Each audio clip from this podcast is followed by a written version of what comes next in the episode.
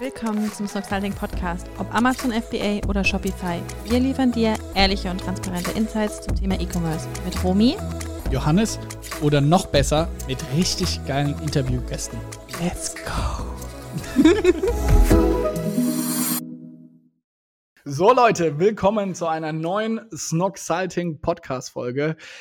Eben war bei mir und für euch jetzt der liebe Basti von Talerbox hier zu Gast. Es war mir eine Riesenfreude und es geht vor allem darum, wie er einen 150.000 Abonnenten YouTube-Kanal aufgebaut hat, dann wie viel Geld er mit so einem YouTube-Kanal auch verdient. Und am Ende habe ich ihn auch noch gefragt, für alle äh, da draußen, wie würde er jetzt sein Geld anlegen, wenn er um die 3000 Euro netto verdienen würde im Monat? Oder zweiter Investment Case haben wir auch durchgesprochen.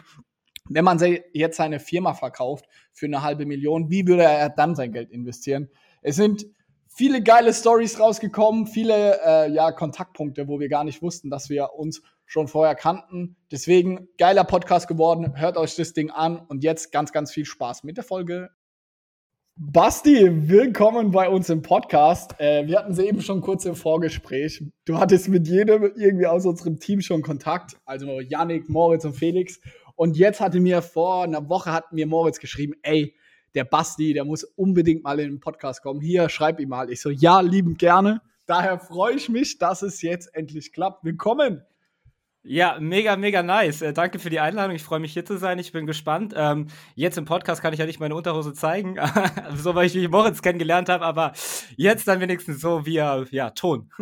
wie hast du Moritz kennengelernt? Lustigerweise in Bali gewesen, wie viele klassisch, da habt ihr eure eine erste Vacation ja auch gemacht. Und dann war eine Villa-Party von jemand, der auch Amazon FBA tätig ist. Und dann ist irgendwie Yannick und Moritz gekommen, da hat man schon so zwei Bintang-Intus gehabt. Und dann irgendwie, ja, das sind die Jungs von Snox und ich gucke so auf meine Unterhose. Ich so, hä, ich hab doch Snox an. Ja, lustig. Ja, geil. Und dann irgendwie ins Gespräch gekommen. Und ja, dann hat sich da so eine kleine Freundschaft auf Bali entwickelt und darüber mehr oder weniger kam der, der Kontakt zu. Ich hatte es ja eben schon kurz angedeutet, dass äh, ich dann von Bali 72 Stunden in Deutschland war, Skiurlaub mit ein paar Freunden gefahren sind, auf die Border Week nach Val Thorens und dann gucke ich Instagram Stories, ja, und du stehst so zwei Meter neben mir und dann dachte ich, krass, was ein Zufall, irgendwie Small World 5000 Kilometer entfernt oder sowas. Äh, dann war ich so, okay, das muss was heißen irgendwie. so witzig, also was ein Zufall. Man muss dazu sagen, kurzes Shoutout an die äh, and Border Week ist so überragend. Also hammergeil, ja. Kannst du das vielleicht äh, für die Leute erklären, was das ist? Ähm, man könnte es be beschreiben mit Pimmelbingo. Ich weiß nicht, ob wir da ich weiß nicht, ob wir das dann muten müssen. Nein, nein, nein, äh, aber, wir sind hier aber, Talk. Aber das beschreibt es so ein bisschen, ja, also Skifahren auf Steroiden, super geiles Skigebiet, mitten auf, weiß ich was, wie viel tausend Metern. Ähm, direkt kann man zu den Hütten fahren, ja, Entertainment, Skifahren, drum und dran. Wenn es wieder stattfindet, äh, wird man mich wahrscheinlich wieder da finden und dich, Fragezeichen auch. Ja, voll. Ist richtig geil. Ist auch vor allem auch noch super günstig und so. Also, ja, das, das stimmt, ja. Ist einfach wie ja. so eine Klassenfahrt, fühlt sich es an. Mal wieder so zehn Jahre zurückversetzt, Abi-Party, Skifahren, so irgendwie. Ja, ja, ja. Felix hat's gemeint, die war da mit so einer Truppe unterwegs, wie auch irgendwie mit 14 Mann aus dem Dorf und so ist es auch eskaliert. ja, Hammer. Also das ist immer ein bisschen Flashback. Äh, Felix geht ja seit drei, vier Jahren hin. Ich war jetzt einmal ja. dabei und dann jetzt Corona, letztes Jahr wollten wir auch gehen. Ja. Naja, ich sehe im Hintergrund eine Sache, auf die ich super, super neidisch bin bei dir. Und zwar den silbernen YouTube-Button Daher bist ja. du ja auch hier bei uns im Podcast. Erzähl mal, was machst du eigentlich? Neben jetzt irgendwie Pimmelpartys und Skifahren. Was ist dein, äh, ja, wie verdienst du dein Geld, wenn man es mal so sagen will? Ja, mein Elevator-Pitch ist immer so ein bisschen, ich zeige andere auf Social Media, wie ich an der Börse investiere und verdiene damit Geld. Dann sagen viele, hä, was machst du? Äh, Mitbewohner sagt immer so ein bisschen Influencer für Finance oder ich habe jetzt gehört Finfluencer, könnte man auch sagen. Aber meine Mission ist so ein bisschen eigentlich, ja, Leuten sozusagen ihre finanziellen Träume zu ermöglichen, indem ich Finanzen einfach und verständlich erkläre. Das ist so ein bisschen meine Mission, die ich mir so, ja, auf, aufs Board geschrieben habe. Das mache ich. Also erstmal finde ich das richtig geil. Äh, Felix und ich sind ja beides Banker, daher können wir da ja. auch gerne ich mal Deep Talk machen über Finanzen und habe ich echt mal Bock drauf. Das haben wir so in der Form auch noch nicht im Podcast gemacht. Aber wie kommt man auf die Idee? Bist du auch, hast du Hintergrund irgendwie im Finanzwesen oder wie kommt Safe, safe. Also ich komme ganz klassisch aus der Ecke, BWL studiert in Frankfurt. Mein Ziel war es, bei Goldman Sachs Co. im Investmentbanking zu arbeiten. Trader, Hedgefonds, Milliarden verdienen. Ähm, das war so wirklich die, ja, die Karriere-Ausblick oder Stufe und habe dann äh, als nächstes habe ich dann in Wien studiert und dann habe ich ein Auslandssemester angeboten bekommen, in China zu machen. Äh, da hätte ich mir Zimmer teilen müssen und habe von der Freundin gehört, ey, du kannst auch in Bali studieren. Da ich gesagt, alles klar, Digga, scheiß drauf, ich gehe nach Bali. das gönne ich mir.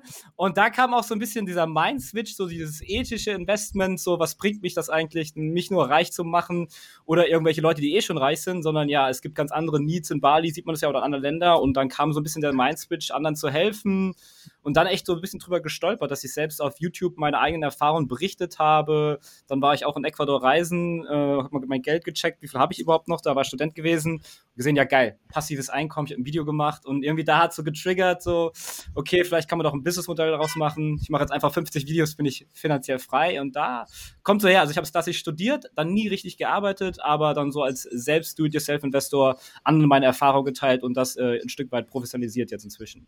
Hast du am Anfang dann so Vlogs gemacht oder war das direkt auf YouTube dann so Finanzcontent? Mm, das allererste, was ich bezüglich Talerbox im Projekt gemacht habe, war tatsächlich ähm, Erfahrungsberichte, wie ich in Plattformen investiert habe. Also ich habe zum Beispiel Kredite vergeben, hört sich jetzt sehr crazy an, aber diese P2P-Kredite von privat für privat, die Bank äh, als Mittelsmann rauszunehmen. Ähm, da habe ich so meine ersten Erfahrungen und Gehversuche gemacht, weil ich da auch meine Masterarbeit drüber geschrieben habe und dachte so, hey, berichte ich mal drüber, gründe ich vielleicht ein eigenes Startup in dem Bereich und das war so die ersten Schritte, die ich da gemacht habe, ja. Krass. Hat es von Anfang an äh, direkt funktioniert, weil wir machen ja auch super viel Social Media. Wir haben ja auch ein paar Mal ja. irgendwie YouTube gestartet. Für mich ist YouTube immer so die Champions League des Social Medias. Also, wenn man es dort schafft, dann schafft man es ja. auch auf den anderen Plattformen. Aber andersrum finde ich es brutal schwer. Also, wer in Instagram groß ist oder LinkedIn ja, oder egal wo, auf YouTube, da herrschen nochmal ganz andere äh, Gesetze. Aber wenn man es auch schafft auf YouTube, würde ich behaupten, dann hast du auch so den, den größten Trust etc. Kannst du das bestätigen und auch in der Kombination die Frage, wie hast du es, also hat es von Anfang an gut funktioniert? Das ist natürlich so ein Timing-Ding gewesen. Ich hatte das Glück, dass ich sozusagen dieses First Mover Advantage habe. Ist ja immer ein Business, wer als erstes kommt, so nach Motto Coca-Cola und Pepsi wird immer so die Nummer zwei bleiben. Ähm, das war da mein Vorteil damals vor fünf Jahren. Da gab es einfach noch nicht so viele im deutschen Markt. Da gab es zwei, drei und dadurch konnte man sich sehr einfach in Anführungszeichen Trust aufbauen. Ähm, jetzt gerade mit dem Hype, den wir durch Corona gesehen haben, ist es geisteskrank geworden, was da neue Leute kommen, die Competition und sowas. Ähm, selbst ich bin da am struggeln, muss mal gucken. Verändert sich doch natürlich, wie die Art von Content produziert wird. Es gibt diesen qualitativen Content und dann gibt es natürlich Financial Porn. So Financial Porn funktioniert halt immer besser, wenn man so ein Hunderter in, in, in Thumbnail reinhaut. Also das hat sich stark verändert, aber am Anfang war es relativ sehr schnell erfolgreich, aufgrund, dass wenige Leute da waren. Das glaube ich, immer so wenn man jetzt versuchen würde, wahrscheinlich äh, Unterhosen auf Amazon zu verkaufen, hätte man ein kleines Problem gegen euch wahrscheinlich. Ich hoffe doch, ich hoffe doch. Wie äh, muss ich mir das vorstellen am Anfang? Du hast dich ja. einfach vor deine Kamera gesetzt und hast dann Erfahrungsberichte so eins zu eins zur Kamera oder hast du die Leute mitgenommen und hast du da wirklich ein Highlight drauf gemacht? Also ich sag mal so eine krasse Unterhaltung oder ist es sehr informativ gewesen und es liegt wenn du sagst, du produzierst Content, ist ja Content in erster Linie immer dann, also deine Videos sind umso besser oder kommen umso besser an, umso mehr qualitative Inhalte du bringst? Oder geht es schon auch viel um Entertainment, die Leute unterhalten und geile Szenen einbauen etc.? Jetzt ist es äh, ein bisschen anders. Ich fange mal an, wie es früher war. Ich habe sehr informativen, innovativen Content gemacht, also Investitionsmöglichkeiten, die man jetzt per se noch nicht so kannte. Und Fun Fact: Bis vor drei Monaten hat man mein Gesicht gar nicht gesehen. Ich habe fast fünf Jahre ohne Gesicht im Finanzbereich gearbeitet. Äh, ich habe dann mein Gesicht revealed, so äh, Anfang des Jahres, und die Leute waren so über Legende, krass, nie gezeigt, obwohl Finanzen ein sehr starkes Trust-Faktor ist. Ich habe einfach sehr stark mit Animationen und Videos gearbeitet und sehr qualitativen, hochwertigen Content und habe immer versucht, so vermitteln, hier gibt's den innovativen Shit, nicht den Nadelstreifenanzug oder den Banker, sondern hier, ich bin so einer von euch. Also sehr nahbar auch, sehr authentisch, so wie ihr ja auch seid und nicht versucht, so als Lehrer da irgendwie aufzutreten. Das hat sehr gut funktioniert. Ähm, inzwischen ist es aber so, wie es sich gesagt hat, aufgesplittet hat. Es gibt den sehr qualitativ hochwertigen, innovativen Content, wo ich mich dazu zähle. Und dann gibt es halt den sehr kurz, schnell schnellen Content, der schnell verläuft, so die Top 3 Aktien im Februar, Januar, März, April. Das wird auch wahrscheinlich wieder verschwinden nach der Corona-Krise. Das Erfolgreiche ist wirklich hochwertigen Content zu produzieren. Da ist YouTube mit der Zeit auch immer mehr gereift und auch die Finanzszene. Und generell merke ich, dass ja, früher konnte man irgendein Video machen, heute muss es schon äh, Qualität auf jeden Fall sein, ja. Wie äh, sieht so ein Geschäftsmodell von dem, ich sag's mal jetzt blöd, YouTuber aus? Ähm, man aus meiner Perspektive, man kann zweierlei Geld verdienen. Einmal mhm. durch die äh, ja, Sponsoren der Video oder sage ich mal durch dieses AdSense-Modell für alle da zur Erklärung. Man gibt quasi YouTube die Erlaubnis, dass sie Werbung schalten können in deinen Videos vorne dran, währenddessen etc. Und da kriegt man pro 1000 Aufrufe drei Euro oder wie, was ist da so eine, so eine Faustformel? Ja, das kommt natürlich auch wieder sehr stark auf die Nische an. Finance ist da ganz nice, das sind 8 bis 13 Euro, aber ich sag mal, so ein Prank-YouTuber bekommt da vielleicht nur 50 Cent pro 1000. Also das ist im Finance-Bereich schon recht nice. Ähm, dafür sind die Klickzahlen natürlich was ganz andere. Ähm, die größten Verdienstmöglichkeiten im Finanzbereich sind tatsächlich Affiliate Marketing, also sprich heißt Provisionsmarketing. Wenn ich ein Video darüber mache, einen Erfahrungsbericht, so funktioniert Depot XYZ bei der Bank äh, und jemand kommt über meinen Link, bekomme ich Betrag X. Und wie der ist dann zum Beispiel ähm, das geht von 50 Euro los bis 140 pro Depot, was man vermittelt und geht auch noch höher, wenn man Spezialdeals hat. Also da, ich kann nicht über genaue Zahlen kann ich nicht sehr reden, weil ich noch schweigen muss, weil die Banken da immer noch so sehr, ja, okay. Also da ist auch ein großes Battle gerade. Das ist ein sehr großer Anteil und der macht bei mir 80 Prozent aus, wenn man so nach dem Pareto-Prinzip geht. Ähm, die YouTube-Werbung macht einen kleineren Anteil, dann kann man seine Umkosten so ein bisschen tragen. Und dann, was natürlich auch noch ein großer Part ist, sind digitale Produkte, Akademien, sowas wie ja auch hat, Snoxalting. Ähm, da ist nochmal ein richtiger Hebel drinne, weil man dann auch ein bisschen aus der Plattform rauswachsen kann. Und ja, das sind so meine drei ja sozusagen Einkommensquellen im Groben, ja. Waren die vor, vor einigen Jahren genau gleich oder hat sich das stark verändert?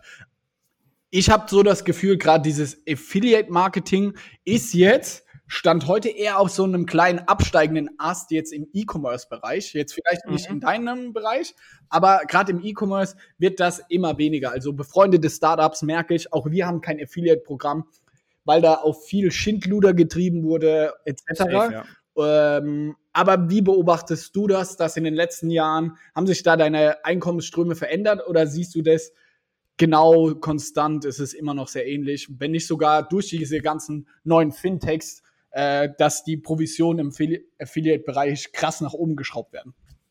Finde ich zum Beispiel jetzt auch sehr interessant, dass du sagst, E-Commerce geht runter. Da hatte ich jetzt nicht genau den Einblick, auch weil ich mit Amazon FBA mache. Äh, tatsächlich geht es immer mehr runter, weil natürlich die Konkurrenz immer größer wird. Die können sich das irgendwie nicht mehr leisten. Äh, Gerade durch diesen Hype sind extrem viele Konten gratis mehr oder weniger gekommen. Ähm, da braucht man das gar nicht mehr. Deswegen ist auch gerade bei mir so dieser Shift von diesem Abhängigkeit des Affiliate-Marketing, was es ja auch ist, man ist immer davon abhängig, zu switchen auf ein eigenes Produkt in Form einer Akademie, äh, um sozusagen dort das Wissen gebündelt einen roten Faden anzubieten. Ähm, doch, doch, ist sehr gesunken. Also es gab auch von anderen YouTubern, weiß ich, da hat man eine größere Bank, wo so drei, vier so fast exklusiv waren, haben von, ähm, ich sag mal jetzt irgendwelche Zahlen, 120 Euro sind sie sozusagen auf 40 Euro runtergegangen. Also hast du einen Bußen von 66 Prozent fast oder so. Und das musst du halt erstmal auffangen. Und das ist so eine Entwicklung, die gerade auch im Finance-Bereich mehr und mehr zu sehen ist, ähm, wie sich wahrscheinlich durch viele Branchen das Ganze drückt. Sind Seid ihr für Banken oder Depots Freund oder Feind? Wie würdest du es beschreiben? Ähm, Freund, sehr großer Freund, glaube ich, weil wir eine Käuferschicht ansprechen, die die Banken per se nicht mehr erraten, weil ich glaube, die wenigsten von unserer Generation würden noch oder haben komisches Bauchgefühl, wenn es heißt, ähm, geh doch mal zu deinem Bankberater, weil man hat schon immer so, ah, dieses Bauchgefühl, was will der mir jetzt verkaufen, anstatt was kann der mir bringen? Ähm, und da greifen wir glücklicherweise ein Stück weit den Zahn der Zeit auf. Auch das sieht man ja Trade Republic, Scalable Capital am Handy, Smart, Easy. Und auf diesem Kommunikationsweg finden wir, glaube ich, gerade eine sehr gute Kommunikation mit den potenziellen Kunden, wenn man das so äh, möchte, nämlich Zuschauer.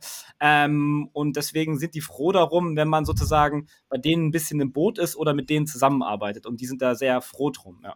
Warum glaubst du dann, dass die Affiliate-Provisionen dennoch für euch runtergehen? Ist es nicht jetzt aus einer Bank, aus einem, vielleicht aus einem Klassik, klassischen äh, Deutsche Bank, Commerzbank, whatever, könnten die sich nicht relativ leicht eine Marktdominanz sichern oder so einen gewissen auch geileren Status, wenn die jetzt machen würden, hey, für unsere neue Kontoeröffnung kriegt ihr 150 Euro, also ihr als ja, Finanzexperten, ja, ja. dann würde man doch schon innerhalb der nächsten vier Wochen sehen, dass viele neue Reviews über das Deutsche Bank Depot online werden, oder nicht?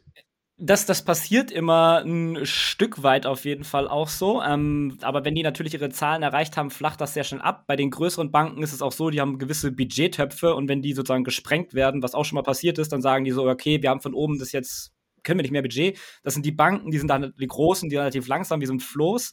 Ähm, aber auch, warum die Provisionen auch runtergehen, sind, weil die jungen Innovativen jetzt in den Markt drücken und die lernen, wie Social Media funktioniert. Oder dass man als Firma das auch geil machen kann. Und dann kannst du die Kunden natürlich direkt ansprechen. Wieso brauchst du dann, per se sind wir dann ja auch wieder nur Mittelsmänner, wie eine Bank, äh, nicht selbst dir die Kunden auf Instagram abholen teilweise machen die es extremst gut mit geilen Hacks, ähm, was ich so bei großen Banken noch nicht sehe. Aber ja, das ist, ist auch sehr spannend, wie die Entwicklung in der Zukunft wird. Wir haben die N26 dieser Welt, also diese ganzen mhm. Neobanken, glaube ich, äh, beziffert man ja. sie. Ich selber bin auch super happy N26-Kunde. Inwiefern haben die dein Daily Doing, dein Daily Geschäftsmodell quasi irgendwie auch in ein Stück weit verändert? Mm, sie haben das dahin verändert, dass das sehr convenient Produkte sind, die man durch die Vermittlung, wenn wir die Reviews machen, sehr gut vermitteln kann. Also wenn ich jetzt ein Review machen würde über eine Sparkasse, weil sie keine Ahnung, ein neues Unterkonto anbieten, würde das einfach nicht so sexy sein. Also haben diese Fintechs einen großen Einfluss daran, auch auf uns, wie wir die Produkte vermitteln können, weil wenn das natürlich neu, innovativ, hip ist, so ein Bitcoin-App, wo man einfach in zwei Sekunden Bitcoin kaufen kann und das nicht mehr so kompliziert wie noch vor drei Jahren, dann ist das natürlich ein viel einfacher Conversion-Prozess, wenn wir die Leads sozusagen reinbringen und dann echte Kunden raus werden. Also muss man auch sagen, dass die Fintechs, die das ganze Finanzwesen disruptiv verändern, auch einen sehr positiven Einfluss auf unsere Geschäftsmodelle haben. Krass, okay, das hätte ich jetzt gar nicht in so weit gedacht, weil ich hätte jetzt fast vermutet, wenn ich ehrlich bin, dass umso mehr Erklärungsbedarf auch Produkte hat, umso besser ist es ja irgendwie auch für euch. Ein N26-Konto hätte ich jetzt gedacht, ist super selbsterklärend. Dazu muss ich mir jetzt vielleicht kein 20, 30 ja, ja. Tutorial mehr anschauen. Beobachtest du auch sowas oder ähm, du hast ja eben eher gemeint, dass genau der, das Gegenteil der Fall ist? Ja, also es, es, gibt schon sozusagen die Leute, dass sie direkt klicken, aber ich habe da auch mal eine Umfrage auf YouTube und sowas gemacht, wann die Konten denn direkt eröffnet werden oder was so das Interesse ist. Und tatsächlich ist dieser Trust-Faktor, den ich dann sozusagen wie eine Arzt, Arzt habe, irgendwie bei den Leuten noch sehr hoch. Ähm, sie machen ihre eigenen Recherchen, klar, aber sie gucken auch sehr viel YouTube und äh, oder gucken irgendwelche Finanzinfluencer. Und wenn der sozusagen sagt und ein gewisses Standing seit ein paar Jahren hat und eine Art Branding und sagt, das ist gut, das ist schlecht, so Daumen runter oder Daumen hoch, so aller Cäsar-mäßig, hört sich jetzt ein bisschen übertrieben an, äh, aber dann hat das ein Stück weit Gewicht. Ähm, und das, das wollen die Leute immer. Die Leute wollen sich nicht selbst, also die machen die Mühe sich schon selbst, aber sie wollen immer jemanden, der so ein bisschen über die Schulter blickt und sagt, mach mal hier den Klick oder sauber ausgedrückt, Job for you done. Ähm, das merkt man immer noch und das ist, glaube ich, in vielen Branchen immer noch so der Fall, dass die Leute immer ein Stück weit Verantwortung vielleicht abgeben wollen. Ähm, das ist, glaube ich, der Grund, warum es doch sehr gut funktioniert. Würdest du sagen, dass es vor allem im Finanzbereich sehr gut funktioniert, da man mit Finanzen nur schwer mit Freunden spricht oder auch mit der Familie, sondern jeder macht so Finanzen eher für sich, so still und mhm. heimlich. Und deswegen guckt man dann auch eher YouTube-Videos, weil ich will vielleicht nicht meinen Partner sogar, Partnerin oder auch meinen, äh, keine Ahnung, Kumpel fragen, hey, in was bist denn du so investiert oder welches Konto nutzt du, sondern irgendwie ist es ja in Deutschland schon auch ein gewisses Tabuthema. Ähm, glaubst du, das ist auch ein großer Faktor für den Erfolg von Finanzinfluencern, Finanz-YouTubern, wie du es einer bist? Definitiv. Ich glaube, bei vielen, das wird nicht überall so sein, ist irgendwann mal im Leben dieser Punkt, wo er das Gefühl hat, hm, ich muss irgendwas für meine Finanzen machen. Jetzt weiß ich aber nicht was dann so das erste Gefühl so, kann ich meine Eltern reden? Wenn das nicht der Fall ist, was bei vielen auch, glaube ich, noch so ist, weil über Gehalt spricht man nicht, ähm, ist es dann so, okay, was für Quellen gibt's da? Bewege ich mich auf Social Media und dann sehe ich vielleicht da die ersten Touchpoints und bekomme da sozusagen die ersten Informationen und Mehrwerte. Ähm, das war bis zu letzten Jahr März extrem so der Fall, glaube ich, bei sehr, sehr vielen, ich würde sagen 80 Prozent. Jetzt ein Stück weit mit diesem Hype, dass sozusagen der Taxifahrer dir die nächste Aktie erzählt, die er gekauft hat, äh, shiftet so ein bisschen, dass die Leute immer mehr miteinander interagieren etablieren wollen. Auch dieses Wall Street Bets, ähm, wo man da gehört hat, äh, dass da GameStop nach oben gehypt wurde von der Community. So das Ding gegen die große Finanzwelt, das ist nochmal so ein anderes Ding. Ähm, aber ja, ähm, die Leute versuchen halt Communities zu finden, wo sie miteinander reden können. Und da bieten Finanzinfluencer oder diese Finanz-YouTube-Szene, glaube ich, eine gute erste Anlaufstelle, was man dann daraus macht, ist dann jedem, glaube ich, selbst überlassen. Was sind deine meistgeklickten Videos? Geht es dann wirklich aktuell viel um Depotsachen oder ist der Klassiker wirklich, welches Bankkonto eröffne ich? Oder was sind so die Sachen, die immer super stark bei dir funktionieren und jetzt auch noch immer Monat für Monat die Klicks reinbringen? Mm, solche Anfängervideos immer Be Bezug, wie ich das mache. 250 Euro Sparplanoffensive, also wie investiere ich 250 Euro jeden Monat? Ähm, das ist geisteskrank gelaufen auf jeden Fall und das, solche Videos laufen auch immer wieder, wenn man so Anfängervideos macht. Ich habe jetzt ein Video gemacht, bisschen catchy, so Altersvorsorge in unter 10 Minuten, Fragezeichen. Ist natürlich nicht komplett abgehandelt, aber du gibst so den ersten Stepstone sozusagen in dem Weg zum Vermögensaufbau. Dauerbrenner, die funktionieren immer. Ähm, dann, was auch sehr gut funktioniert und natürlich auch gut converted, ist Vergleich von den Depots. So nach dem Motto, ist jetzt die Bank besser oder die Bank, vergleichst die. Also Vergleiche funktionieren sehr gut.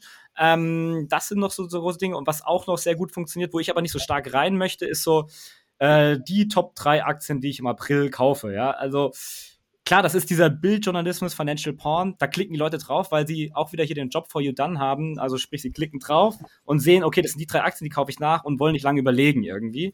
Das funktioniert auch noch sehr gut. Das sind so die Dauerbrenner-Videos, ja.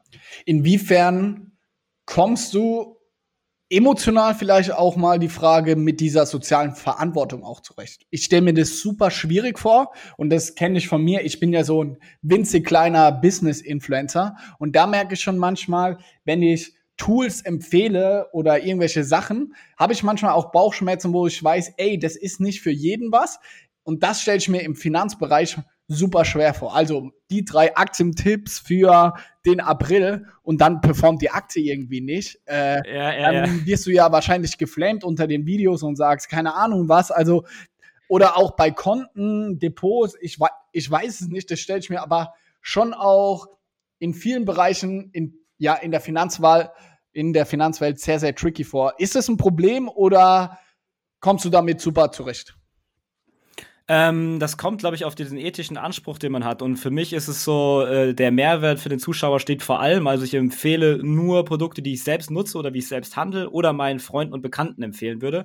Also ich würde niemals sozusagen mich verkaufen, um damit Geld zu verdienen, weil das ist gerade im Finanzbereich, glaube ich, dann so der finanzielle Selbstmord, wenn du Produkte empfehlst, nur um damit Geld zu verdienen, weil da sind die Communities oder ich glaube generell das Internet sehr schlau geworden. Wenn du versuchst, die zu verarschen, riechen die das sehr schnell. Also geht bei mir vor allem, das ist so Mehrwert für den Zuschauer, Mehrwert für den äh, Customer, wie man es auch nennen will, ist bei mir aller, aller oben, ganz oben und darunter ist alles unterzuordnen, auch das Geld verdienen. Und damit fahre ich sehr gut und werde das auch niemals ändern, ähm, weil ich glaube, ja, sonst schießt man sich nur ins eigene Bein. Also das ist auf jeden Fall, das glaube ich, die Einstellung das Wichtigste. Hattest du da aber auch mal so einen Bockmiss, wo du geschossen hast, wo du selber jetzt so denkst, fuck, ich habe eine, ich weiß es nicht, eine Wirecard-Aktie empfohlen und dann ist den Bach runtergegangen oder hast du dich da bisher sehr zurückgehalten? Äh, da ich keine einzelnen Aktienempfehlungen abgebe, da ich eher auf diese ETFs, also die gebündelte Aktien eingehe, äh, mache ich keine einzelnen Aktienempfehlungen. Genau aus diesem Grund, ähm, weil ich will eigentlich, dass die Leute sich selbst Gedanken machen. Das ist so ein bisschen, wie ich mir selbst irgendwo die Golden Nuggets rauspicke und mir das selbst zusammenbaue, möchte ich die Leute äh, nicht sozusagen den Fisch hinwerfen, sondern die Anleitung, wie man angelt ist natürlich konvertiert schlechter, aber ich für mich habe mir entschlossen, dass das langfristig erfolgreiche Businessmodell überlege ich, ob ich schon mal sowas hatte. Bestimmt, ja. Ich hatte damals mal einem Kollegen äh, so Social Trading empfohlen, dass man andere Trader kopieren konnte. Da war ich auch noch so grün hinter den Ohren, dachte, ja, damit kann man schnell reich werden. Dachte das aber selbst. Das war aber nur aufgrund meines eigenen limitierten Horizonts zu dem Zeitpunkt. Ähm, Im Rückwirken sage ich ihm auch, ja, sorry, Digga, das war nichts. äh, da vielleicht schon. Zum Glück hat es da noch nicht so die Reichweite. Das hätte mir vielleicht eher ein Bein gestellt. Aber deswegen durch, durchleuchte ich und beleuchte ich das immer sehr stark. Und auch wenn irgendwo der Schuh drückt, sage ich das auch explizit, wenn ich irgendein Depot analysiere und sage zum Beispiel, du kaufst deine gar keine Aktien, das sind nur, nur verbriefte Anteile, das ist jetzt nicht so top. Wenn du es machen möchtest, trifft vielleicht auf eine kleine Zielgruppe zu, aber sag dann, wie du schon sagst, das trifft vielleicht nicht auf alle zu. Für dich ist das nicht, für dich ist es nichts, für dich ist es nichts, nutze es dann nicht. Und das sage ich dann explizit so und das bricht die Conversion wahrscheinlich massiv ein, aber ich glaube, das zahlt langfristig auf ein Konto ein, was viel, viel mehr bringt. Geil. Kann ich absolut nachvollziehen. Woher oder wie gehst du jetzt vor, um deinen Content zu produzieren? Also wie kommst du auf die Ideen? Ist es sehr zahlenbasiert, dass du dir die YouTube-Trends in deiner Kategorie irgendwie anschaust oder deine Mitbewerber und schaust, hey, was funktioniert denn da gut? Ähm, oder merkst du das einfach im Alltag oder in den Kommentaren? Weil gefühlt ist es ja auch irgendwo limitiert, die Vergleiche zu machen. Also es gibt ja, ja, vielleicht, ja. keine Ahnung, 10, 20 nennenswerte Banken, aber ich nehme mal an, wenn du, du kannst ja jetzt kein Volksbankkonto hier, die VR-Bank Rennecker hier aus Mannheim kannst du ja nicht vergleichen, weil das super speziell ist. Also wie gehst du da in der Auswahl deines äh, Contents vor und bist du da auch, weil hier viele zuhören, die aus einer Amazon- und E-Commerce-Richtung kommen, gehst du dann da auch mit Tools dran, wo du analysierst, hey, aktuell N26 ist krass gehypt, wird oft gesucht bei Google, dann mache ich genau für dieses Thema, mache ich mal ein Video. Also ja, tatsächlich, ähm, früher war es so, ich mache mal ein Video. Äh, inzwischen haben wir da wie so ein Redaktionsmeeting alle zwei Wochen. Wir gucken uns an, okay, was geht vielleicht in den Trends gerade. Auf Google Trends guckt man dann so ein bisschen, ist es hier irgendwas wie die NFTs zum Beispiel, also diese sogar neue Blockchain, wo man so geteilte physische Werte auf der Blockchain verkaufen kann. Also man guckt sich, gibt es gewisse Trends? Also man guckt sich die Daten an und dann, was hat man so ein Gefühl von den Zuschauern? Ähm, was, was wollen die gerade? Was sind die Needs? Wir haben dann zum Beispiel jetzt mal überlegt, okay, im März sind sehr viele neue eingestiegen, die haben ihre Depots eröffnet. Was ist denn der nächste Schritt in der Customer Journey? Vielleicht wollen sie irgendwie ihr Portfolio tracken, haben schon Gewinne. Also man muss versuchen, dann immer gucken, okay, wo ist der größte Nutzen? Und dann gucke ich mir auch sehr stark in Google Analytics die alten Videos an. Da gibt es sehr gute Tools inzwischen. Da kann man gucken, okay, die ersten 30 Sekunden, wie lange gucken die das Video? Brechen die da ab? Müssen wir was am Intro verändern? Gibt es irgendwo Segmente? Momente, wo es sozusagen überdurchschnittlich geguckt oder unterdurchschnittlich geguckt wird. Das kann man so ein bisschen mit Netflix vergleichen, ob man da nochmal Pause macht, zurückspielt. Und so kann man das auch analysieren bei YouTube und guckt genau an, okay, was für Elemente sind das? Sprechen wir hier von einem Beispiel mit einer Rendite oder ist es zum Beispiel langweilig nur ein PDF gezeigt? Ah, das mit Rendite hat funktioniert, das mit dem PDF nicht. Ähm, merken wir uns, setzen wir auf und so arbeiten wir uns da immer weiter voran. Das ist sehr, sehr analytisch. Auch was krasseste ist zum Beispiel die Thumbnails. Das ist fast schon ja äh, eine eigene ja, ja, Kategorie oder eine eigene Expertentum. Ähm, wir überlegen uns natürlich, okay, was wollen wir mit dem Video ausdrücken? Wir müssen genügend Attention erzeugen, aber auf der gleichen auch die Erwartungshaltung nicht übertreiben. Und dann versuchen wir natürlich eine Geschichte zu erzählen mit dem Bild, dass man so sagt, Bitcoin automatisiert äh, investieren. Wie stellen wir das dar? Okay, dann machen wir so einen Kalender, dann machen wir da Bitcoin hin mit so einem Haken, ein automatisiertes Zeichen, sitzt jemand da, die Bitcoins werden immer mehr. Also du erzählst so eine Geschichte, ein Bild, dass der in drei Sekunden weiß, okay, das ist das. Und das Ganze validieren wir dann mit so einem Tool, das nennt sich TubeBuddy. Da kann man dann zum Beispiel so A-B-Tests machen, wie auf zum Beispiel im E-Commerce auf Webseiten und sowas auch macht. Dann siehst du zum Beispiel, okay, ähm, hier die Click-to-Rate ist da irgendwie 3% und da ist die 3,5% und wir haben eine Signifikanz von 95%, dass das mehr läuft. Und also früher, ich mache mal ein Video und jetzt ist es so geisteskrank wie im E-Commerce. Du kannst alles granular, Netflix, gucken, Trends und also, also, also ich selbst denke mir schon, okay, es ist geisteskrank geworden eigentlich. Krass. Wie groß ist dein Team, um das zu machen? Also, das habe ich jetzt auch so in der Form zum ersten Mal gehört und äh, finde ich richtig geil. Hört sich aber auch nach super viel Arbeit an. Also, wie, viel, ja, ja, ja. wie viele Leute arbeiten aktiv an eurem, deinem YouTube-Kanal inzwischen? Tatsächlich noch ein anderer Vollzeitmitarbeiter jetzt. Ähm, äh, Gerade vorhin habe ich noch einen zweiten sozusagen eingestellt. Glückwunsch! Thanks. Äh, und dann habe ich noch ähm, zwei sozusagen, die das ganze Cutten und sowas machen, die ganze Post-Production, die habe ich früher selbst gemacht. Also tatsächlich sind wir nur vier. Äh, aber äh, da ich heute auch äh, GmbH-Start hatte sozusagen, geht's richtig los. Und wir Alter, was ein Special Day! Richtig Ja, und dann noch tun. Läuft da muss man ja sagen, ist ja ein richtiges Unternehmen jetzt draus geworden. Jetzt nicht nur in der Rechtsraum heute mit der GmbH, aber wenn man vier Vollzeitleute ja. hat, einen YouTube-Kanal jetzt mit 150.000 Abonnenten, kannst du den äh, ja. Leuten, den Zuhörern auch mal ein Gefühl geben für die Finanzen hinter so einem, äh, hinter so einem ja, Kanal? Wie viel anders formuliert? verdienst du jetzt wie ein Hedgefondsmanager, wie du es dir früher vorgestellt hast? also ich kann mal die Zahlen nennen. Einer der besten Hedgefondsmanager hat, glaube ich, vor ein paar Jahren mal 5 Milliarden verdient. Noch nicht. Oh. ich glaube, sonst würde ich wahrscheinlich aufhören können. Ähm, das Coolste war zeitlich die Peakzeiten. Also ich habe es dann mal geschafft, sozusagen das Budget von der Bank zu sprengen. Ähm, da habe ich ein Euro investiert in Werbung, habe viel rausbekommen und habe das so auf eine sechsstellige Summe hochskaliert. Ähm, oder 2019 war ich in Bali, was auch entspannt. Dann hatte ich auch ja sechsstellige Umsätze gehabt irgendwie und habe das Im alleine Monat? gemacht und dachte mir, ja geil. Äh, Im Monat war das ja. Das war geisteskrank. Ähm, Gerade jetzt durch die Competition ist es ein bisschen gedroppt, aber es ist noch im, im mittleren fünfstelligen Bereich. Also 50.000 im Monat. Ein bisschen drunter noch so, so zwischen 30 und 40. Ähm, aber dadurch, dass der Videokurs gerade überhaupt nicht in der Vermarktung wirklich drin ist, bin ich davon überzeugt, dass das gut sechsstellig wieder werden kann, Mitte des Jahres auf jeden Fall. Pro Monat.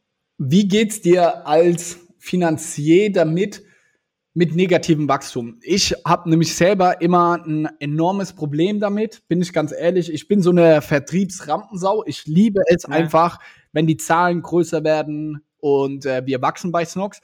Wir haben aber jedes Jahr ab Oktober, November ist unsere Nebensaison. So ab Oktober, November noch Black Friday. Aber Dezember ist dann Horror und Januar. Und ich merke richtig, wie ich da richtig abgefuckt bin, weil die Zahlen wirklich in den Keller rauschen im Vergleich irgendwie zu unserer Hauptsaison. Jetzt hast du ja gesagt, in den, ich nenne es jetzt mal goldenen Zeiten, ja. hast du sechsstellig gemacht. Und bitte Leute nicht falsch verstehen und auch du, es geht nicht ums Geld. Ich will aber ja, nur ja, ehrlich fragen, wie geht's dir damit, ja. äh, mit der Competition jetzt, dass es runtergeht, dass sich irgendwie das Ganze verändert? Äh, Stelle ich mir auch nicht unbedingt einfach vor. Mm, definitiv, es kratzt dann immer natürlich sehr am Ego, wenn die Dinge, die man sich so vorstellt, nicht so umsetzen.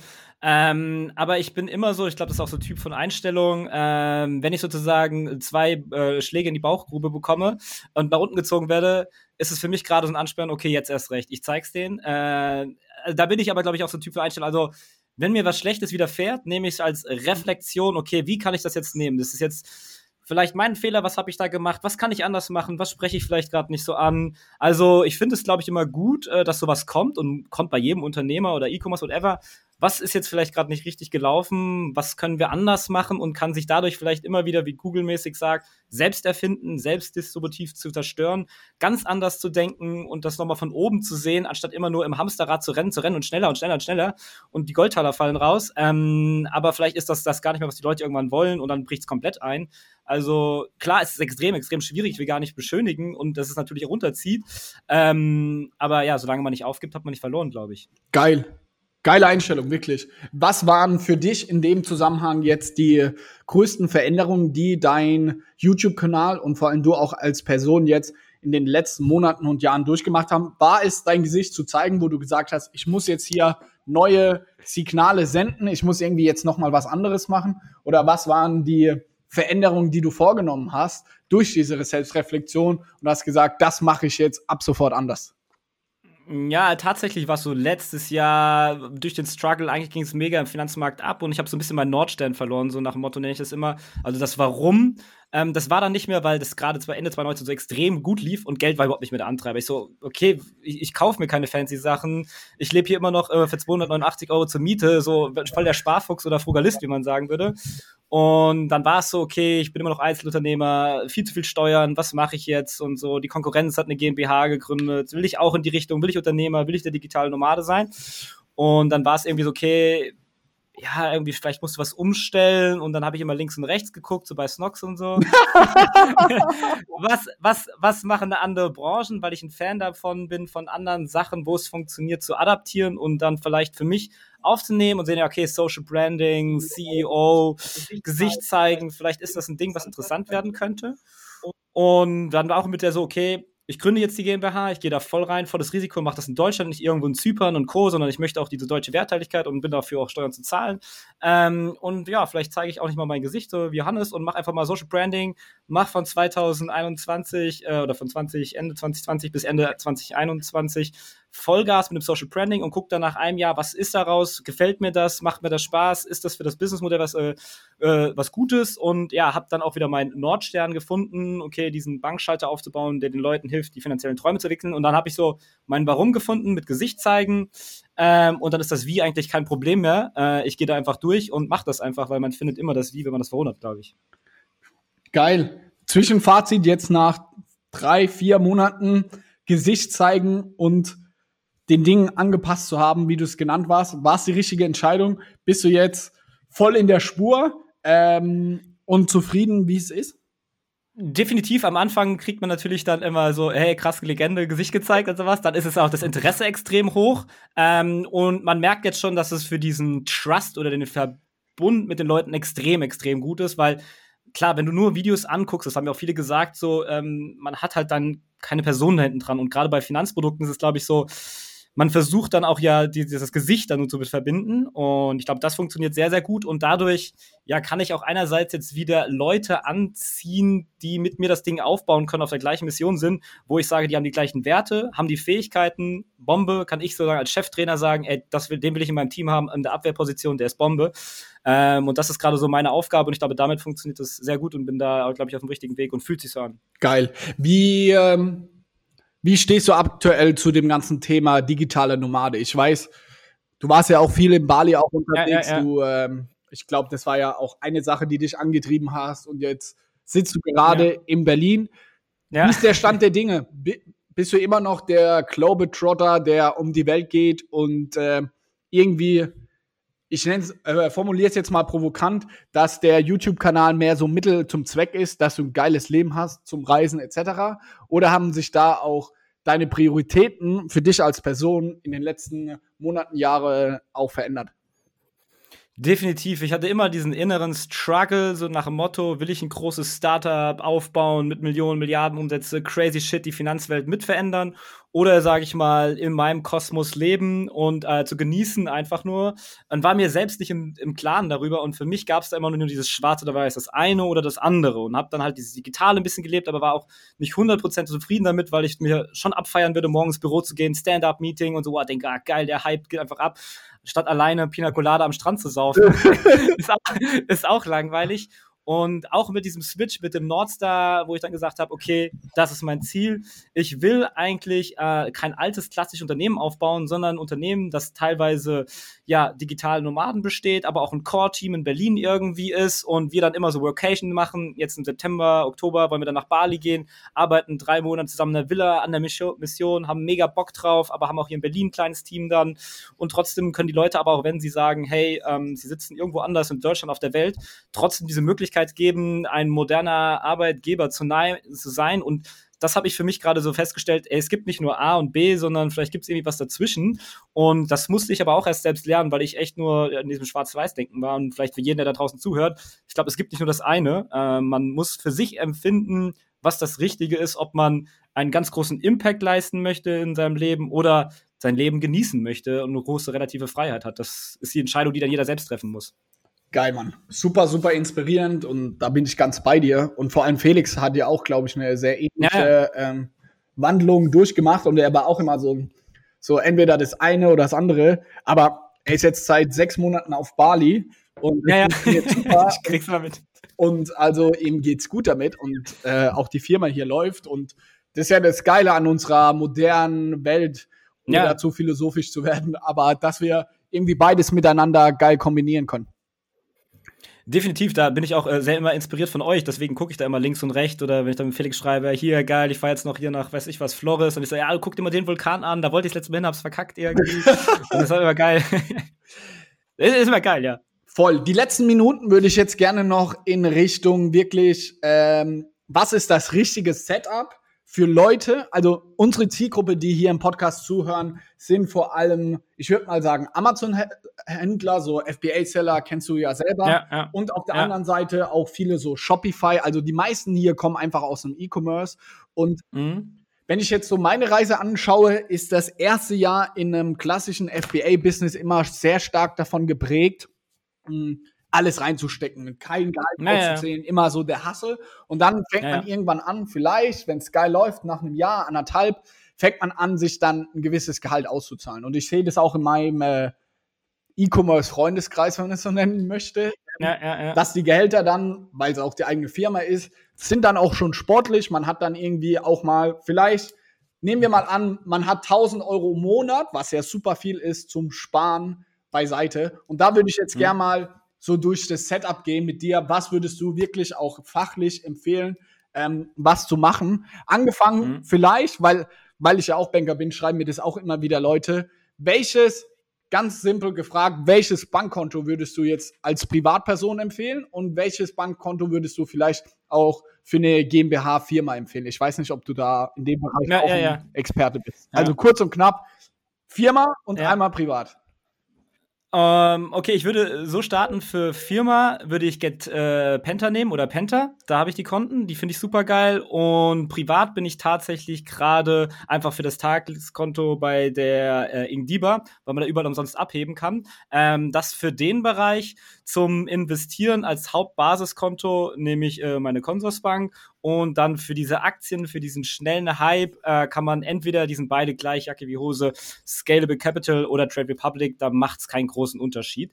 Das so im Bereich Konten. Ähm, aber du sagtest ja schon, viele fangen an, reinvestieren in das Business. Ich glaube, das ist der erste Punkt, den man sich überlegen müsste, bevor man Geld auszahlt oder investiert. Ähm, wie ist der Input für meinen Output? Wenn ich jetzt 1000 Euro investiere, damit 10% mache, sind 100 Euro. Wenn ich die 1000 Euro übernehmen kann und die verzehnfachen kann als Unternehmer, dann wäre es ja dumm, sozusagen die zu investieren. Also ich glaube, ich, gerade bei vielen Unternehmern ist es einige Jahre, wo es erstmal nicht vonnöten ist, sozusagen mit diesem Kleingeld, auch wenn es sehr viel Geld ist, äh, zu investieren, weil die Hebeleffekte woanders ganz größer sind. Wie, Äh, selbst bei mir auch. so. wie würdest du da sagen, und da, da merke ich so selber, dass ich schon auch immer wieder ins Struggling komme und Felix und ich diskutieren darüber immer. Ja.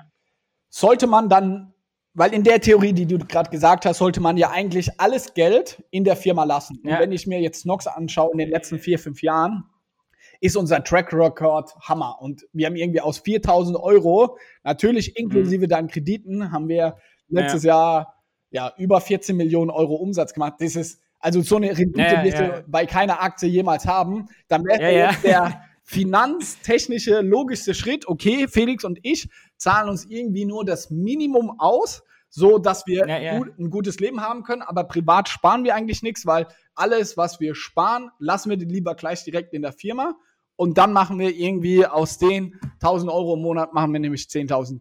Siehst du das tatsächlich so? Handhabst du das auch bei dir selber ähm, so? Weil das finde ich eine, eine super schwierige Frage, muss ich ehrlich sagen. Ja, ja. Also Es, es, sind, es sind dann zwei Faktoren, von denen man das abhängig machen kann, wann man mit diesem anfangen sollte. Einerseits ist das das Alter, glaube ich. Bist du 20 Jahre, kannst Vollgas geben mit 25, verlierst alles, bis 30 verlierst alles.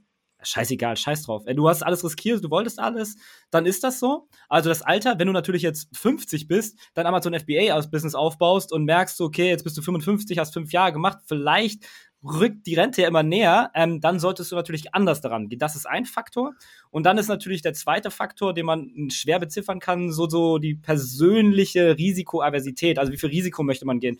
Ist man so Winner takes it all? Dann kann man natürlich sagen, reinvestieren, reinvestieren, reinvestieren. Oder sagt man so ein Stück weit wie ich, deswegen gebe ich dann gleich so die Lösung dafür in Anführungszeichen, ähm, baut man sich Stück für Stück, peu à peu automatisiert ein Netz auf, ohne groß zu überlegen.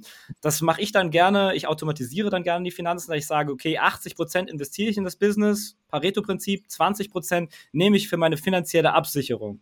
Und diese 20%, weil ich auch nicht weiß, okay, wie investiere ich die jetzt, habe keinen Bock, mir so lange Infos so anzugucken, 10 Stunden Videos von totaler Bock, weiß nicht was, sondern ich bin Fan davon, die Dinge zu automatisieren. Und dann sage ich, okay, was ist so das Minimum-Ding, äh, wie kann ich innerhalb von 10 Minuten investieren? Zack, ich mache dann ein Depot auf, investiere dann in ETFs. Kann ich noch mal kurz erklären? Ja. Oder denkst du, es, äh, ETFs ist sozusagen, mh, statt dass man sich irgendwie jeden einzelnen Song kauft, wie früher, so nach dem Motto, kauft man sich einfach so ein Best-of-Album, wo sozusagen dann alle Aktien drin sind, die ja 85% der Marktkapitalisierung abspielen. Und dann sagt mir, scheiß drauf, 85 Prozent geht einfach, ich partizipiere an der Weltentwicklung und durch mein Unternehmen vielleicht mache ich da selbst auch ein bisschen mit, ähm, muss mir dann da keine Gedanken machen, also dass ich weiß, ich habe was getan ähm, und kann ruhig schlafen und kann mich dann wieder voll aufs Business konzentrieren und mache das komplett automatisiert mit diesen 20 Prozent, die ich mir ab einer gewissen Grenze gesetzt habe. Das kann man natürlich dann immer weiter shiften, gibt keine perfekten Zahlen dafür, außer ich programmiere da irgendwas. Aber das wäre so die Herangehensweise, wie ich da rangehen würde, glaube ich. Also würdest du sagen, wir, wir nehmen jetzt mal so einen klassischen äh, FBA-Seller, der verdient, viel, also Leute, das ist wirklich rein erfunden, nicht, dass ihr da irgendwas Ja. ableitet, aber der verdient jetzt seine drei Netto aus seinem eigenen Business. Würdest du dann sagen, also von den drei Netto würdest du mal 20 Prozent nehmen, also 500 Euro so roundabout, ähm, um die dann zu investieren monatlich? Oder sagst du die 20 Prozent irgendwie von seinem gesamten FBA-Business? Also wie würdest du da ähm, eine konkrete, einen konkreten Tipp einfach geben? Okay, ich würde wie folgt vorgehen. Ich würde mir überlegen, was brauche ich als Gehalt zum Leben, dass ich trotzdem etwas für meine finanzielle Zukunft sparen kann. Und dann äh, würde ich das Gehalt, diese 3000 Euro nehmen, wenn das die für mich sind. Dann würde ich mir, was man immer haben sollte, einen Notgroschen auf einem extra Tagesgeldkonto aufbauen, der drei bis sechs Netto-Monatsausgaben ist sagen wir einfach halt da drei netto äh, Gehälter, also bei 3000 wären das dann ungefähr 9000. Als Unternehmer kann man sagen, dass man das noch ein bisschen höher macht. Ähm, dann hat man sozusagen einen Notgroschen, wenn ein Handy kaputt ist, weiß was ich was, dass man nicht auf das Dispo zugreifen muss. Und dann hat man noch einen freien Betrag von zum Beispiel 20 Prozent, wenn irgendwie 600 Euro oder sowas, ähm, die man sparen kann. Und dann würde ich davon einen Teil davon nochmal, das wird glaube ich zu komplex, 20 Prozent auf ein Wünsche- und Ziele-Konto machen. Also damit erfüllt man sich Wünsche, Ziele und Träume, mal nach Bali zu fahren, Urlaub. Und den restlichen Anteil, die investiert man dann automatisiert in diese ETFs. Also das erste, bevor man investiert, was man macht, ist seine Finanzen zu organisieren, dann zu automatisieren und dann automatisch zu investieren. Also bevor man wirklich investiert und sagt so, ey, ich baue jetzt was auf, macht man erstmal diesen Notgroschen, auch das Wünsch- und Ziele-Konto, damit man das Leben nicht vergisst, weil wir alle feiern es ab, zu Business aufzubauen. Aber es ist auch mal schön, sich was monetär zu leisten, um ja Gefühl dazu bekommen und dann gleichzeitig noch aufbauen. Und die Verteilung mit diesem Wünsche- und Investitionskonto ist dann natürlich, okay, wie viel möchte ich mir leisten? Wenn jemand sagt, er braucht einen Porsche 911, dann reicht das nicht, wenn er 50 Euro im Monat spart. Das ist schon klar. Ähm, wenn er aber sagt, okay, ich will einmal im Jahr nach Malle fliegen für 500 Euro, dann reicht mir das. Dann spare ich das sozusagen monatlich so einen Betrag, breche das runter. Ähm, und das ist so eigentlich schon der Trick dabei, das Ganze zu automatisieren, dass man sich darüber eigentlich keine Gedanken macht. Okay, spannend. Also ich fasse zusammen. Ich krieg 3000 Gehalt, 600 Euro gehen dann oder Schritt Nummer eins erstmal 9000 Euro irgendwie auf ein Unterkonto, auf ein Tagesgeldkonto als Groschen Genau. und dann nochmal von den 600 Euro, die ich im Monat spare, zwischen 50 und 100 Euro nennen wir es mal pauschal, ist so Spaß und die restlichen 500 Euro spare ich dann wirklich in den ETF. Genau, also, ja, das, so ist es gut zusammengefasst, aber einfacher, wenn man zuhört, glaube ich. Ja. In was für ein ETF würdest du gehen und das dann über Scalable Capital oder dann eher über Condors, was du gesagt hast? Ähm, Scalable Capital kann man äh, relativ easy in ETF umsonst machen. Das ist der von Vanguard FTSE All World. Äh, können wir dann nochmal die Show Notes posten, ist glaube ich einfacher. da gibt da auch immer so eine WKN-Nummer, ich nenne das immer liebevoll, das ist das Nummernschild des ETFs, damit man identifizieren kann, wo das Auto hinfährt. Ähm, der ist so, da investiert man einerseits in sozusagen die entwickelten Länder, USA, Europa und Japan und zusätzlich hat man noch mal die Merge Markets Brasilien, Russland, Indien, China und damit da fährt man schon gut. Also das ist so das Basismodell, das Fundament vom Haus und darauf kann man aufbauen, wenn man möchte, aber ja, man hat schon mal die erste Grundlage gesteckt. Okay, sehr gut. Würdest du, auch das finde ich eine spannende Frage, wenn jetzt Leute im E-Commerce-Sektor ist es eher unüblich, dass man auf dem Konto größere Summen hat. Also ist es oftmals eher das Problem, E-Commerce ist sehr kapitalintensiv. Aber Ja, ja. einige Leute hier haben vielleicht auch wie Snock Salting eine Beratung oder etwas sehr liquiditätspositiv, nenne ich es ja. sollte man als Firma, wenn ich jetzt auf meinem Firmenkonto irgendwie einen gewissen Betrag habe, würdest du das in ETFs dann auch oder Aktien, wie auch immer, anlegen? Oder sagst du, hey, das ist Working Capital, fasst es niemals an äh, ja, und ja. geht nicht zwei Wetten auf einmal ein, sondern das ist das Geld, was er irgendwie für die Firma braucht.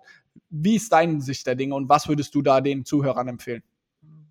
Ja, ich, ich stelle mir dann immer die Frage, wenn ich große Cash-Summen habe, ähm, wo kann ich es investieren, um den größten Output zu bekommen, mit dem zeitlichen Komponente immer noch. Ähm, wenn ich natürlich irgendwelche krassen Projekte habe, ich denke dann immer so ein Projekt, okay, das Projekt wird mich 30.000 Euro kosten, damit habe ich das Potenzial, investiere ich das lieber da rein. Wenn ich sage, ich habe keine anderen Möglichkeiten, über 100.000 zahle ich Strafbanken, äh, Strafzinsen bei den Banken, dann würde ich mir überlegen, okay, ich brauche das in den nächsten drei bis fünf Jahren nicht, vielleicht lege ich es irgendwie zurück, dann könnte man das so ein bisschen anlegen, aber muss diesen Zeithorizont von fünf Jahren sollte man schon so ein bisschen haben, was wahrscheinlich sehr schwierig ist, gerade in diesem Business.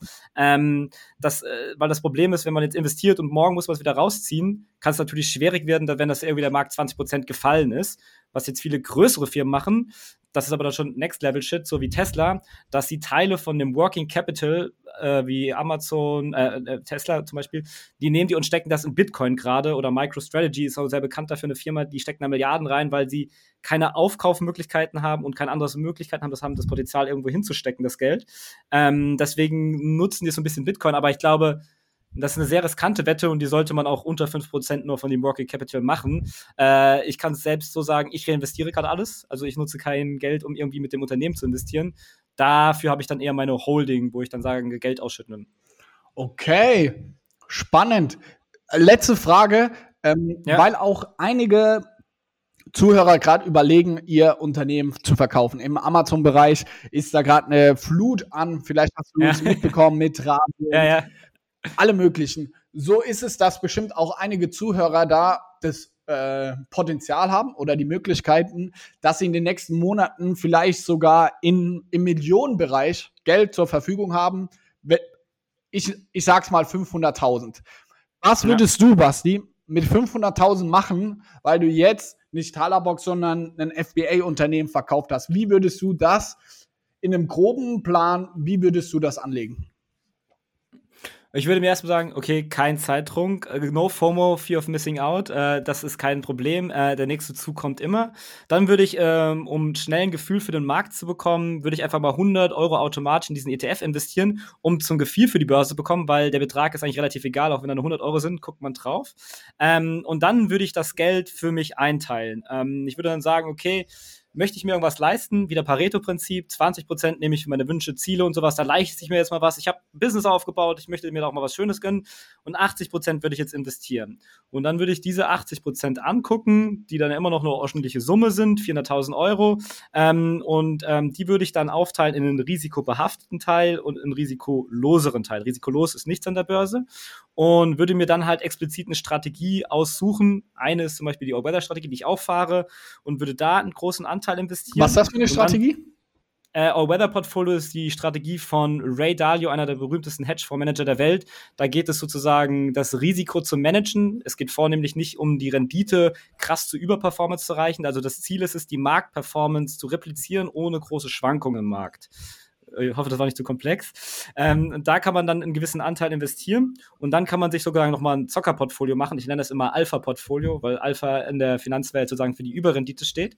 Und diesen Alpha-Anteil würde ich dann in vier Teile aufteilen. Ein Anteil wäre definitiv Kryptowährung, dann der technologische Fortschritt wäre ein großer Anteil und die geopolitischen Veränderungen mit China, Asien, Pazifik.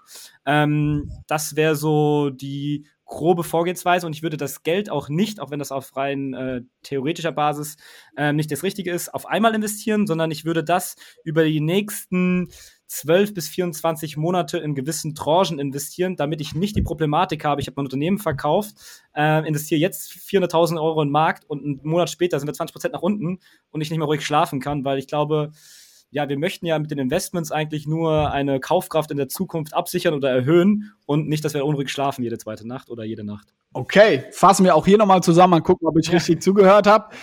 Ja. 100.000 Euro lege ich zur Seite für Party, Bali und vielleicht den Porsche. Ja. 400.000 packe ich in Aktien, wovon aber von den 400.000 Wie viel geht davon in diesen Alpha-Anteil, wo ich, sage ich mal, ein bisschen zocke, spekuliert auf ein 20 Prozent nochmal davon. Ich gehe immer Pareto und alles dran. 20 Prozent. okay, 20 Prozent sind dann 80.000. Ähm, packe ich ins Zocken von den 400.000 und 320.000 packst du dann mal jetzt ganz grob gesagt schon auch in ETFs rein. Wobei ich Genau. 320.000, um es einfacher zu rechnen, über die nächsten 24 Monate investiere. Das sind dann so im Schnitt 15.000 Euro im Monat. Ja, so, genau so würde ich da vorgehen, ja. Also du, du, du das immer gut auf. Ich glaube, das ist immer sehr komplex, wenn man solche Zahlen im Podcast hört und so, okay, jetzt brauche ich einen Stift und Papier, nochmal zurückgespult. Ah ja. Dann seht ihr in den Analytics, im Statistik, oh, das funktioniert gut, das müssen wir nochmal machen. Geil. Hast du, du hast es sehr gut gemeistert, muss ich wirklich sagen. Hast du sowas in die Richtung auch, weil das ja auch naheliegend ist, bist du auch Finanzberater für irgendwelche Befreundeten oder für deine Eltern etc.? Da kann ich nämlich eine gute Story erzählen. Ich habe für ich selber lege viel in Aktien an. Ich will gar nicht sagen, in Ja. welche Titel, weil ich bin da, ich habe richtig Bock auf Risiko. Also ich bin da, ja, okay, ja, ich bin da richtig wild unterwegs und ich bin so ein bisschen der Finanzmanager von meinen Eltern äh, schon Ah, immer gewesen. Und die haben mir Geld gegeben für Aktien und die, die investieren quasi in den Johannes-ETF. Also ich Ja. äh, kaufe dann einfach immer mehr Aktien mit ihrem Geld noch mit und es hat sich super gelohnt. Und äh, schöne Anekdote ist da, dass sie von dem Geld und weil ich ihnen noch Geld äh, dazu geschenkt habe, sich ihre Traumküche kaufen konnten vor anderthalb Jahren. Und jetzt daher die Frage an dich Nice. wenn mir das schon passiert, dass meine Congrats. Eltern ähm, mir Geld geben, um Aktien zu kaufen und ich bin da so ein bisschen, ich würde mal Halbprofi sagen. Wie ist es denn als Vollprofi, wie du es bist? Kommen viele Freunde auf dich zu oder machst du das tatsächlich auch für irgendwie Freunde, Bekannte, vielleicht aber auch professionell, dass du für die wie so eine Art Finanzberater, Börsenguru und kleiner Basti Hedgefonds das auch machst? Ähm, das ist der, der klassische Basti, ich habe 4000 Euro, machst du 2000 draus. Safe. Ähm, aber das Problem ist, äh, irgendwann hat das halt einen Grad erreicht, wo ich das nicht mehr für jeden machen kann. Deswegen entwickle ich immer so eine, einige Videos, wo ich sagen kann, die schicke ich denen, dann können sie es einfach selbst machen. Aber klar, für meinen Dad, äh, Hausverkauf von der Oma, dann habe ich natürlich das alles investiert, für gute Freunde, meine Mitbewohnerin und so weiter und so fort. Da haben wir das natürlich, da mache ich das für gute Freunde. Klar, dann sage ich dir, das ist meine Strategie, das wollen die natürlich genauso machen, kein Problem. Ich nehme das Geld jetzt nicht und verwalte das. Äh, das darf man auch gar nicht so offiziell machen. Äh, da muss man wirklich ein Finanzvermittler sein und ich bin ja nur ein Coach sozusagen.